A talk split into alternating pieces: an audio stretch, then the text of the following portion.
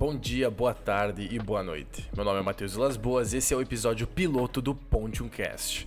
Desde já agradeço todos os meus ouvintes por estarem aqui comigo nesse momento. O objetivo desse podcast é livrar o locutor das loucuras planejadas pelo mesmo. Desde sempre tive interesse em ter o podcast, porque eu acredito que é a melhor forma de compartilhar as minhas ideias não só com quem me ouvir, mas comigo mesmo. Para quem não sabe, eu sou natural de Concórdia, Santa Catarina, e morei quase 5 anos na Holanda. Lá aprendi muitas coisas que me tornaram muito mais antenado sobre os problemas do mundo.